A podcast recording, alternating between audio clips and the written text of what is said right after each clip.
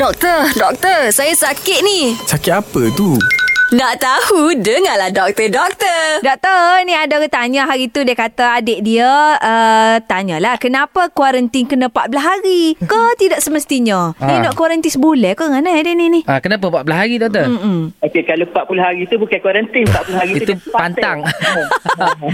Tu tahlil Mak Syah. Ha. Oh, ya, okey. Dia Balik. sebenarnya kebanyakan virus ni dia membiak dengan cepat dan dia juga mati dengan cepat lah. Ada virus yang secara- eh, yang yang keseluruhan generasinya daripada datuk, nenek dia tu hingga ke cucu-cicit tu ambil masa 3 hari matilah dia. tu. Matilah. Oh, okey, Oh, ada okey. setengah gitu. Hmm. 14 hari. Ha, jadi Oh. coronavirus COVID-19 ni daripada mula dijangkiti dia hingga 3 hingga 5 hari tu dia membiak dan mula menunjukkan simptom. Dan dalam masa 14 hari tu sebenarnya virus mati secara keseluruhan lah dalam masa 14 hari. Ah. Melainkan kalau dia dia rosakkan atau lemah ke apa organ-organ dalam badan manusia yang dijangkiti tu. Hmm. Hmm. Itu jadi panjang sampai sampai masuk ICU sampai berlalu. Oh, minta jauh lah, doktor. Tapi selalunya kuarantin Kuala Lentang ni belum tentu lagi kena doktor kan. Dia baru kuarantin je kan. Betul. Ha. Ya. Aku tahulah. Ah, Minta jauh lah doktor dari pakai dok lah kita doktor. Ha? Ha? Eh. Ke apa? Tak pedah syah tu nampak tu. Ah, ya peheh dah doktor. Pening-pening dia pun ada juga dia peheh. Ha, jelas ke tidak? Nak dengar lagi tentang kesihatan?